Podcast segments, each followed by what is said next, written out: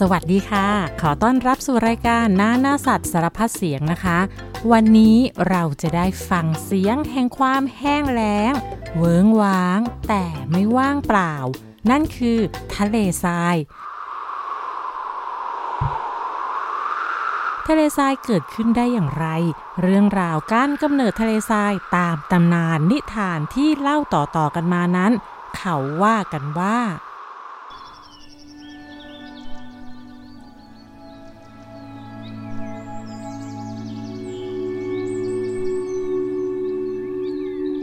การละครั้งหนึ่งนานมาแล้ว เมื่อโลกเพิ่งจะกำเนิดมาได้ไม่นาน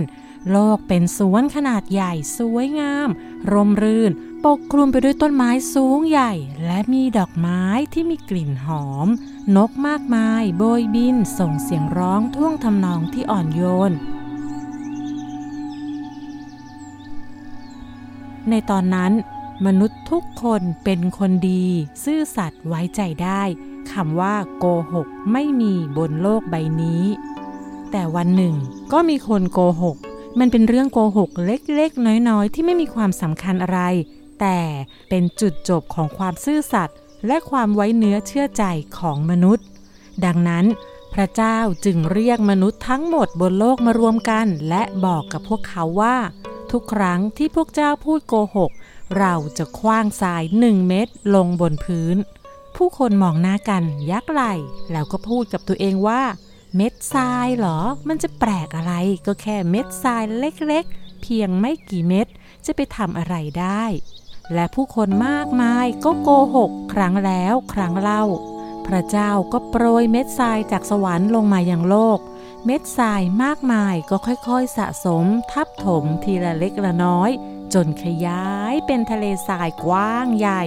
แต่ในทะเลทราย ก็ยังคงมีโอเอซิสหรือแหล่งน้ำกลางทะเลทราย ที่ยังมีอยู่ไม่น้อยเลย ที่ทะเลทรายตรงนั้น ตรงนี้โอเอซิสคือร่องรอยของสวนป่าอันสุขสงบ ชุ่มชื้น ดั้งเดิม ที่ยังคงมีโอเอซิสอยู่ที่ทะเลทรายก็เพราะว่ามนุษย์นั้นไม่ได้พูดโกหกกันทุกคน และนั่นก็คือจุดเริ่มต้นของกำเนิดทะเลทรายอันเวิ้งว้างและกว้างไกล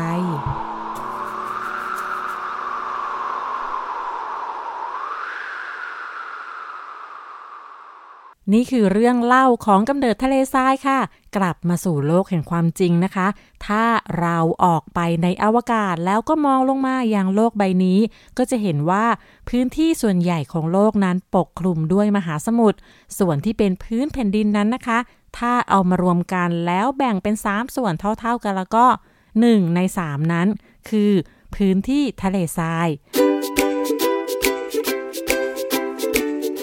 าพูดถึงทะเลทรายนะคะ แน่นอนว่า หลายคนจะต้องนึกถึงพื้นที่กว้างๆโล่งๆ อากาศร้อนๆ มีแดดจัดนะคะ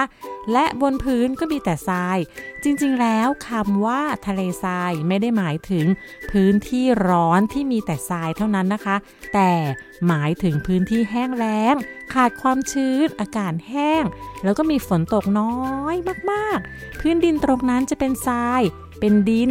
หิน กรวดก็ได้ค่ะ อากาศจะร้อน หรือจะหนาวก็ได้ ซึ่งนั่นก็หมายความว่า ทะเลทรายนั้นรวมถึงพื้นที่ที่อยู่ขั้วโลกใต้ และขั้วโลกเหนือที่หนาวเย็นแล้วก็แห้งแล้งค่ะ เพราะอย่างนั้นทะเลทรายที่หนาวเย็นที่สุดแล้วก็ใหญ่ที่สุดก็คือ ทวีปแอนตาร์กติกา เป็นทวีปที่อยู่ขั้วโลกใต้ของโลกนั่นเอง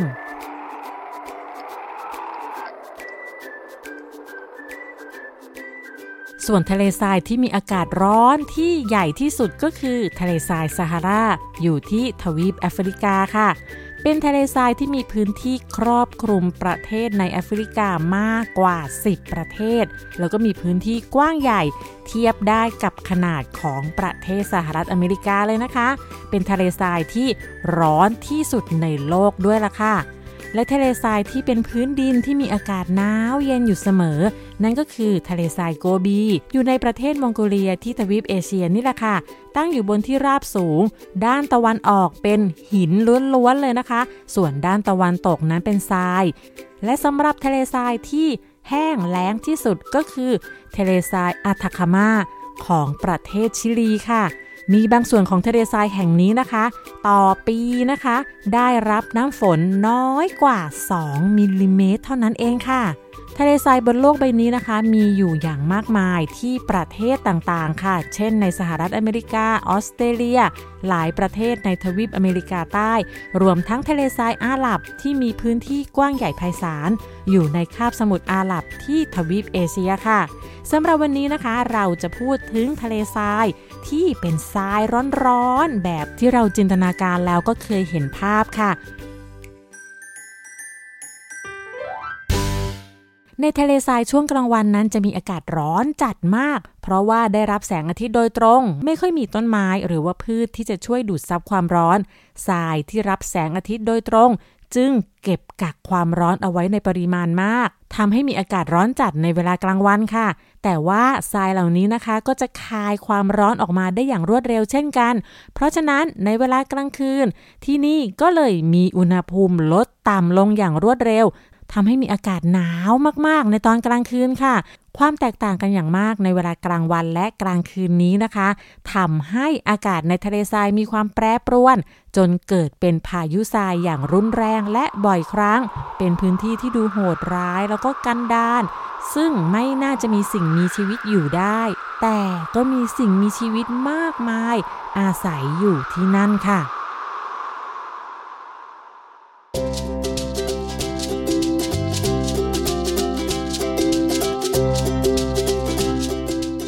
ในทะเลทรายนั้นนะคะ จะมีสัตว์แล้วก็พืชหลากหลายชนิด ที่จะต้องเอาชีวิตรอดในสภาพอากาศที่โหดร้ายนะคะ พืชทะเลทรายเนี่ยจะต้องอดน้ำเป็นเวลานาน บางทีอดเป็นปีๆเลยค่ะทำให้พืชที่นั่นต้องปรับตัวให้เข้ากับสภาพอากาศที่แห้งแล้ง เช่น มีรากที่ยาวสามารถช้อนชัย หาน้ำในพื้นดินลึกๆได้ และการที่อากาศแห้งไม่มีความชื้นนั้นทำให้พืชแห้งเหี่ยว เพราะว่าต้องเสียน้ำระเหยออกไปที่ลำต้น เพราะฉะนั้นพืชที่อยู่ในทะเลทรายก็เลยต้องสร้างร่างกายให้เก็บกักน้ำได้มากที่สุด แล้วก็เสียน้ำออกไปน้อยที่สุด นั่นก็คือ มีหนามมากมายตามลำต้นค่ะ น้ำแหลมๆเหล่านี้นะคะ จะลดการคายน้ำออกมาแล้วก็เก็บกักน้ำไว้ได้นั่นเองค่ะ ไม่เพียงแต่ช่วยลดการสูญเสียน้ำนะคะ น้ำแหลมเหล่านี้ยังช่วยปกป้องไม่ให้พวกสัตว์มากัดกินด้วยล่ะค่ะและพืชบางชนิดก็จะลดขนาดของใบให้มีขนาดเล็กลง แล้วก็มีสารคล้ายกับขี้ผึ้งเคลือบผิวใบไว้เพื่อลดการคายน้ำออกมา พืชในทะเลทรายมักจะเป็นพืชที่มีต้นเตี้ยติดดิน หรือว่าเป็นพุ่มไม้ขนาดเล็กค่ะ และอีกอย่างหนึ่งนะคะก็คือ การสร้างเมล็ดที่ทนทานต่อความแห้งแล้งได้ดี เมล็ดพืชในทะเลทรายเนี่ยจะอดทนฝังตัวอยู่ในพื้นทรายร้อนๆได้เป็นเวลานานค่ะ และเมื่อใดที่มีความชื้นที่เหมาะสมแล้วก็เมล็ดก็จะงอกออกมาเป็นต้น เติบโตอย่างรวดเร็วเป็นต้นไม้ในทะเลทรายค่ะ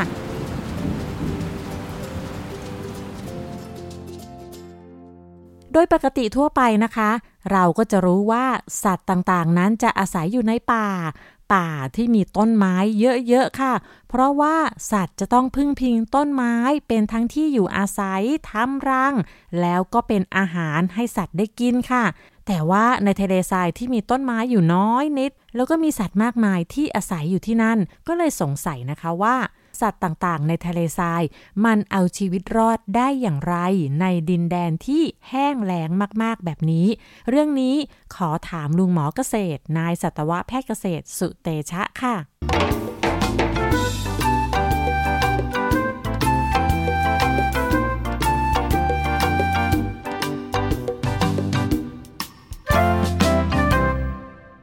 การที่สัตว์สามารถปรับตัวให้อาศัยอยู่ในทะเลทรายได้นะครับ ไม่ว่าจะแห่งใดบนโลกก็ตามเนี่ยมันจะต้องเป็นสัตว์ที่มีกลไกทางร่างกายที่มีความพิเศษนะครับ แล้วก็ใช้เวลาหลายพันหลายหมื่น หลายล้านปี เพื่อวิวัฒนาการ มีร่างกายที่มีความพิเศษ แล้วก็สามารถอดทนกับสภาวะที่แทบจะไม่มีน้ำอยู่ตลอดปีในสถานที่นั้นได้ ซึ่งขึ้นชื่อว่าเป็นทะเลทราย ก็ลุงหมอขอยกตัวอย่าง ง่าย ๆนะครับ อูด ในโลกนี้เนี่ยมีอูดอยู่ 2 ที่นะครับ ที่ที่หนึ่งก็คือ ทะเลทรายซาฮารา ทางทวีปแอฟริกาตอนเหนือ อีกที่หนึ่งก็เป็นอูดสองโหนก ก็อาศัยอยู่ในทะเลทรายของประเทศมองโกเลีย แล้วก็ประเทศจีนบางส่วน ทั้งสองที่เนี่ยเหมือนกันก็คือเป็นทะเลทราย แต่ว่าทะเลทรายในมองโกเลียเนี่ยในช่วงฤดูหนาวเนี่ยจะหนาวจัดถึงขั้นประมาณสักติดลบ 40 องศาเซลเซียสได้นะครับ แต่ว่าทะเลทรายในซาฮาราหรือว่าทางตอนเหนือของทวีปแอฟริกาเนี่ยแม้จะเป็นฤดูหนาวก็ไม่ได้หนาวจัด อูดทั้งสองชนิดนี้มันก็ปรับตัวให้อยู่ในที่ที่แทบจะไม่มีต้นไม้เลย ปีหนึ่งฝนอาจจะตกสัก 2 วัน 3 วัน เต็มที่ไม่เกิน 1 สัปดาห์ มันก็เลยปรับตัวให้ว่าหนึ่งจะต้องมีกระเพาะอาหารขนาดค่อนข้างใหญ่ เมื่อ เวลาพบอาหารอย่างเช่น เดินไปพบโอเอซิสหรือว่าแหล่งน้ำที่อยู่ในทะเลทราย มันก็จะมีต้นไม้ต้นหญ้าขึ้น แล้วก็มีน้ำให้ดื่ม มันก็สามารถที่จะดื่มน้ำแล้วก็เก็บน้ำไว้ในร่างกายได้เป็นระยะเวลานานกว่าสัตว์ชนิดอื่นนะครับ อย่างที่ 2 คือสามารถเปลี่ยนพวกพืชผักหญ้าใบไม้ พวกนี้ที่ตัวเองได้กินเข้าไปในช่วงที่สามารถจะหากินได้เนี่ยสามารถเปลี่ยน พืชผักเหล่านี้เป็นไขมัน แล้วก็เก็บไว้ที่โหนกนั่นแหละครับ ยิ่งกินเยอะก็ยิ่งมีไขมันมาก โหนกก็จะยิ่งใหญ่ ในอีกกรณีหนึ่งก็คือ มีกระเพาะปัสสาวะที่สามารถดูดกลับน้ำจากน้ำปัสสาวะนำกลับมาใช้ในร่างกายได้ นี่ยังไม่นับรวมว่าบริเวณเปลือกตาก็จะมีขนตาที่หนาๆเอาไว้ป้องกันพายุทะเลทราย รูจมูกก็จะมีแผ่นหนังที่สามารถเปิดปิดได้ ก็คอยป้องกันไม่ให้สูดทรายเข้าไป อุ้งตีนก็จะใหญ่ แบนแล้วก็กว้าง จะได้เดินอยู่บนทะเลทรายได้โดย ไม่จมตัวลงไป ถ้าเกิดว่าเป็นในกลุ่มของงูกิ้งก่า หรือว่าพวกสัตว์เลื้อยคลาน ในทวีปแอฟริกาเนี่ยถึงขั้นมีจระเข้นะครับ อยู่ในพื้นที่ทะเลทรายด้วย สัตว์เหล่านี้เนี่ยต้องวิวัฒนาการตัวให้อยู่ได้โดยการกินเหยื่อ แล้วร่างกายจึงได้รับน้ำเท่านั้นเลยนะครับ ก็คือว่าอาจจะได้รับน้ำจากน้ำค้างบ้างในช่วงที่มีฝนแล้วก็ล่าเหยื่อไม่ว่าจะกินสัตว์อื่น ๆ เป็นอาหารก็จะได้รับของเหลวจากสัตว์เหล่านั้น แล้วก็สามารถนำไปใช้ในร่างกายของตัวเองได้ ซึ่งมันก็เป็นสัตว์ที่จะต้องปรับตัวให้มีความอดทนยกตัวอย่างเช่นงูเนี่ย มันเป็นสัตว์หากลิ่นมีตั้งแต่กลางวัน หากินกลางคืนก็มีนะครับ งูบางชนิดหากลิ่นในเวลากลางวัน ก็มักจะหากินเฉพาะช่วงเช้า และเย็นเท่านั้น ส่วนช่วงกลางวัน ซึ่งมีอากาศร้อนจัดเนี่ย มันก็มักจะหลบอยู่ใต้ก้อนหินใต้ดิน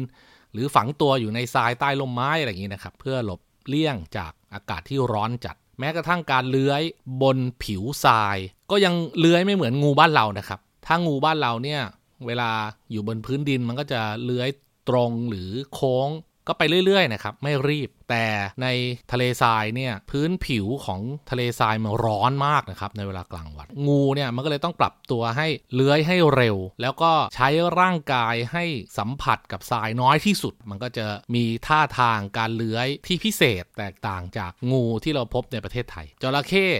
ก็ต้องไปอาศัยอยู่ในที่ที่มีแหล่งน้ำนะครับเอาไปอาศัยอยู่ในตามพวกโอเอซิสต่างๆ หรือว่าแหล่งน้ำตามธรรมชาติต่างๆ ซึ่งจระเข้พวกนี้ก็มีความพิเศษนะครับเนื่องจากแหล่งน้ำมันไม่ได้มีตลอดทั้งปี พอแหล่งน้ำนี้แห้งมันก็ต้องเดินนะครับเป็นจระเข้ที่เดินเก่งมากนะครับเดินหลายกิโลเมตร จากที่หนึ่งไปที่หนึ่งเพื่อไปตามหาแหล่งน้ำและมีความจำดีมากๆ อีกกลุ่มหนึ่งที่จะขอพูดถึงก็คือ พวกช้างทะเลทรายนะครับในทวีปแอฟริกาเนี่ย มีช้างอยู่กลุ่มหนึ่งนะครับ ที่เติบโตและอาศัยหากินอยู่ในพื้นที่ทะเลทรายเท่านั้นนะครับ ช้างพวกนี้เนี่ยก็จะมีความจำที่ดีมาก สามารถจำได้ว่าพื้นที่ตรงไหนมีแหล่งน้ำในช่วงเดือนไหนของปีนะครับ พวกจ่าฝูงก็จะคอยพา ลูกฝูงเนี่ยเดินไปตามที่ต่างๆนั้น ในช่วงเวลาที่เหมาะสม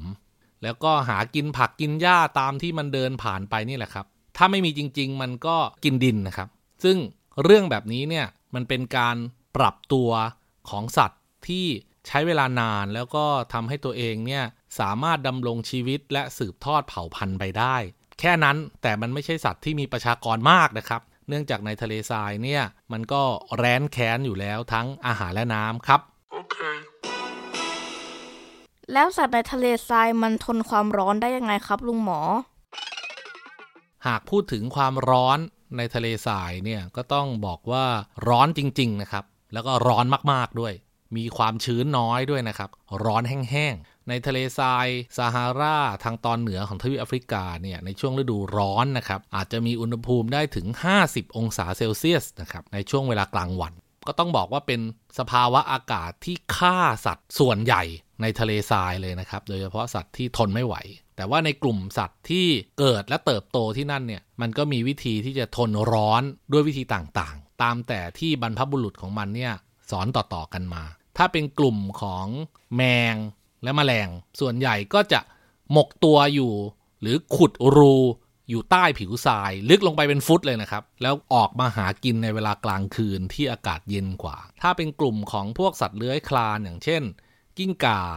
งู พวกนี้จะหลบเลยนะครับ ฝังตัวอยู่ในทราย หลบอยู่ใต้หิน หรือหลบอยู่ตามพุ่มไม้ขนาดเล็กนี่แหละครับ เอาล่มเงาให้มากที่สุด ส่วนพวกสัตว์เลี้ยงลูกด้วยน้ำนมขนาดใหญ่ ไม่ว่าจะเป็นกวาง ช้าง อูด พวกนี้มันยืนตากแดดทั้งวัน อาจจะล้มตัวลงนอนบ้างในเวลากลางคืน ถ้าเจอร่มเนี่ยมันจะรีบเดินเข้าไปหาเลยนะครับ ทีนี้ก็มีคนถามว่าแล้วนกมันอยู่ได้ยังไง นกในทะเลทรายเนี่ยส่วนใหญ่จะเป็นพวกนกกินซาก พวกนกแร้งต่างๆ มันก็คอยกินสัตว์ที่ตายนี่แหละครับ ไม่ต้องมีต้นไม้ให้มันเกาะก็ได้ครับ มันก็บินวนอยู่ในอากาศเนี่ยครับ ช่วงร้อนจัดมันก็บินไปไกลๆประมาณร้อยสองร้อยกิโลเมตรนะครับ แล้วมันก็ไปเกาะพักในที่ที่เย็นหน่อย แล้วพอช่วงเวลาหากินมันก็บินกลับเข้ามาในเขตทะเลทราย แล้วก็กินอาหาร แม้ในทะเลทรายจะไม่มีต้นไม้ ก็ไม่มีผลกับเหล่านกเหล่านี้นะครับแล้วก็นกประจำถิ่นในพื้นที่ทะเลทรายเนี่ยส่วนใหญ่แล้วนะครับจะเป็นกลุ่มของนกที่อพยพหากินตามแหล่งอาหารครับก็คือตรงไหนมีน้ำตรงไหนมีพืชพันธุ์ที่กินได้ก็จะอพยพไป ยกตัวอย่างเช่นนะครับนกหงหยกที่อาศัยอยู่ในทะเลทรายของทวีปออสเตรเลีย พวกนี้ก็อพยพตามแหล่งอาหาร เป็นพันเป็นหมื่นตัวนะครับ ลงหากินตามพื้นที่ทะเลทรายที่เหมาะสม เท่านั้น หลังจากนั้นก็จะบินไปเรื่อยๆ เพราะฉะนั้นเนี่ยในช่วงชีวิตของมันเนี่ยมันอาจจะบินเป็นหมื่นกิโลเมตรเลยก็ได้นะครับ เพื่อหาพื้นที่ที่เหมาะสมที่จะหากิน เพราะฉะนั้นเรื่องต้นไม้ไม่มีผลขอให้เพียงว่ายังมีอาหารให้กิน เท่านั้นพอครับ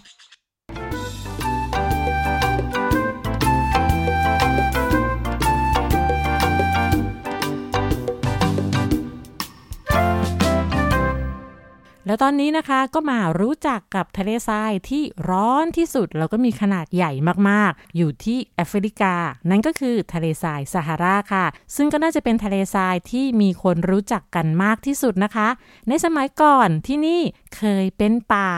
แล้วก็มีต้นไม้มีสัตว์อยู่เป็นจำนวนมากค่ะ ใช้เวลาราวๆ6,000 ปีค่ะ จากป่าที่มีต้นไม้ก็ค่อยๆ เปลี่ยนแปลงกลายเป็นทะเลทราย แล้วก็เป็นทะเลทรายเต็มรูปแบบเมื่อ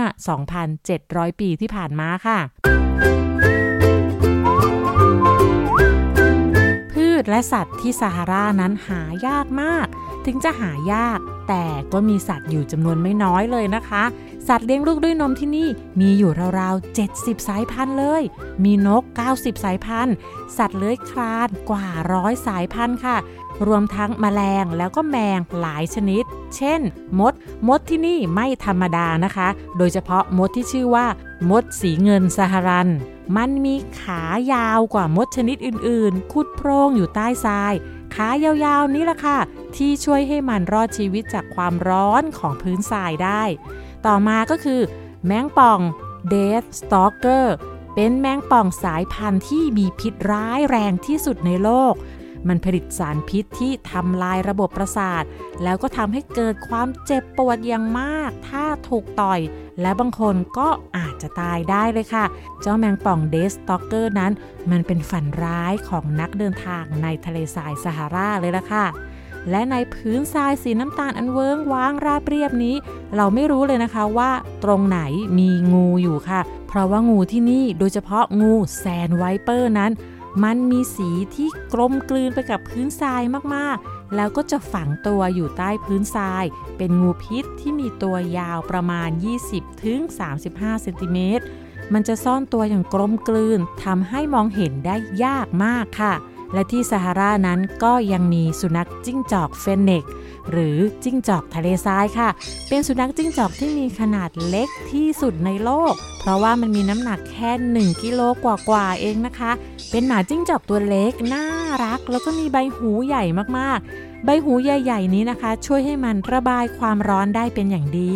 สีขนเป็นสีน้ำตาลเหลือง ซึ่งกลมกลืนไปกับทราย ช่วยให้พรางตัวได้เป็นอย่างดีค่ะ ขนของมันจะทำหน้าที่สะท้อนความร้อนจากแสงแดดในเวลากลางวัน ส่วนตอนกลางคืนก็ทำหน้าที่ให้ความอบอุ่นในค่ำคืนที่หนาวเย็นค่ะ ซึ่งตอนนี้มันก็กลายเป็นสัตว์เลี้ยงที่หลายคนเพาะพันธุ์ขึ้นมา แล้วก็เลี้ยงไว้ที่บ้านค่ะ ในทะเลทรายซาฮารานี้นะคะ มีตะกวดทะเลทรายที่ตัวยาวเป็นเมตรเลยล่ะค่ะ ยาวได้ถึง 2 เมตร มันจะใช้ชีวิตจำศีลอยู่นิ่ง ๆ ประมาณ 8 เดือนในช่วงที่มีอากาศร้อนจัด ๆ ค่ะ ยังมีสัตว์อื่น ๆ อีกมากมายที่มีคุณสมบัติอดทน เอาตัวรอด และดำรงชีวิตได้อย่างน่าทึ่ง ในสภาพแวดล้อมที่แห้งแล้ง เกินกว่าจะมีสิ่งมีชีวิตใดอยู่รอดได้ค่ะ ซึ่งพวกมันก็ทำให้เราได้รู้ว่าตัวเราเองก็ต้องเรียนรู้ และรู้จักปรับตัวไปตามโลก ตามการเปลี่ยนแปลงต่างๆ ที่เกิดขึ้นในชีวิตด้วยนะคะ และทุกวันนี้ โลกร้อนขึ้นเรื่อยๆจำนวนทะเลทรายก็มีมากขึ้นเรื่อยๆ ไม่แน่นะคะ วันหนึ่งเราอาจจะต้องใช้ชีวิตกลางทะเลทรายก็ได้ เรามีทางเลือกอยู่2ออย่างคือ 1. ไม่ทำให้โลกกลายเป็นทะเลทราย หรือ 2. ยอมรับสภาพแล้วก็ปรับตัวให้ตัวเองสามารถอยู่ในทะเลทรายได้ค่ะ ได้เวลานิทานแล้วนะคะ นิทานวันนี้มีชื่อเรื่องว่า ยักษ์ใหญ่แห่งทะเลทรายมียักษ์ตนหนึ่งชื่อว่าซากุโร ใช้ชีวิตกลางทะเลทรายท่ามกลางสัตว์น้อยใหญ่มากมายรายล้อม เจ้ายักษ์ตนนี้มีผิวสีเดียวกับทราย แต่เนื้อหนังเหี่ยวย่น เพราะต้องสัมผัสกับแสงแดดร้อนแรง และพายุทะเลทรายมาเป็นเวลายาวนาน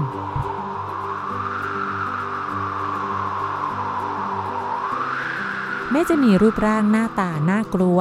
แต่ยักษ์ก็มีดวงตาสีน้ำเงิน แวววาว สวยงาม ส่องประกายราวกับดวงดาวในความมืด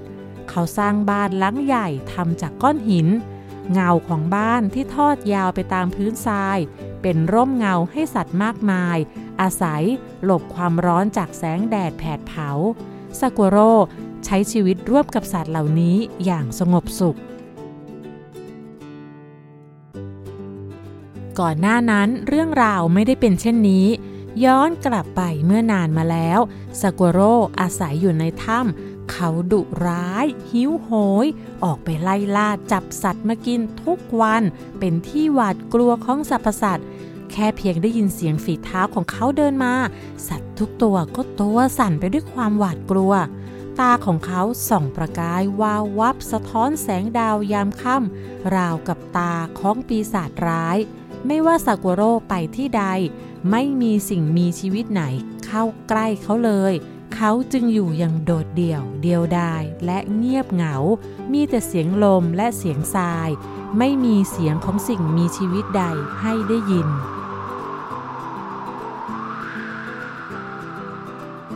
เขารู้สึกว่าการได้กินอิ่มแต่ไม่มีใครสักคน มันไม่ใช่ความสุข เขาจึงออกจากถ้ำสร้างบ้านและเลิกล่าสัตว์ พืชกินเป็นอาหารพอประทังชีวิต จากนั้นก็มีสัตว์เข้ามาอาศัยร่มเงา จากบ้านหลังใหญ่ของเขามากขึ้นเรื่อยๆ การที่กินพืชทะเลทรายที่มีหนามแหลม ต้นเล็ก แห้งแกรนแข็งกระด้าง เป็นอาหารทุกวันเป็นเวลานานทำให้เขาผอมลงเรื่อยๆ เพราะร่างกายอันใหญ่โตของเขาไม่ได้ออกแบบมาเพื่อกินแต่พืช วันหนึ่ง ขณะที่ซากุโร่ออกเดินหาอาหาร เขาก็หมดแรง สุดตัวล้มลงกลางทะเลทราย สายลมได้พัดพาเม็ดทรายปกคลุมร่างกายของเขาทีละนิด ทีละนิด จนร่างของเขาหายไปในผืนทราย วันเวลาผ่านไป จนกระทั่งฝนแรกในรอบสามปีได้ตกลงมา น้ำฝน ซึมแทรกหายลงไปในพื้นทรายอย่างรวดเร็ว ฝนตกต่อเนื่องกันถึง 3 วัน 3 คืน เช้าวันหนึ่ง มีต้นกระบองเพชรต้นเล็กๆ งอกขึ้นมาจากพื้นทราย ตรงที่ยักษ์สกุโลล้มลง กระบองเพชรเติบโตอย่างช้าๆ กิ่งก้านงอกงามสูงใหญ่ ตั้งตระหง่านโดดเดี่ยวกลางทะเลทราย ราวกับรูปปั้นอันใหญ่โต ออกดอก ออกผลลำต้นกิ่งก้านอวบใหญ่มีหนามเล็กๆนั้น กลายเป็นที่อยู่อาศัยของสัตว์จำนวนมาก นกหลายชนิดได้เข้ามาอาศัยสร้างรังภายในลำต้น ข้างคาว นกแมลง กระพือปีกดื่มกินน้ำหวานจากดอกสีขาวที่ออกตามลำต้นและกิ่งก้าน ผลสีแดงกลายเป็นอาหารแสนอร่อยของบรรดาสัตว์ และผู้คนชาวทะเลทรายมากมาย นี่คือต้นกระบองเพชรซากุโรยักษ์ใหญ่ที่แข็งแรง อดทน และเอื้ออารี ต้นไม้ใหญ่มีอายุยืนยาวเป็นร้อยปี ช่วยค้ำจุนไล้ชีวิตกลางทะเลทรายให้รอดพ้นจากความอดอยากหิวโหยตลอดมา จนได้ฉายาว่า เป็นราชาแห่งทะเลทราย ทั้งหมดนั้นก็คือเรื่องราวของสิ่งมีชีวิตในทะเลทรายนะคะ แล้วพบกันใหม่ในคราวหน้า วันนี้ สวัสดีค่ะ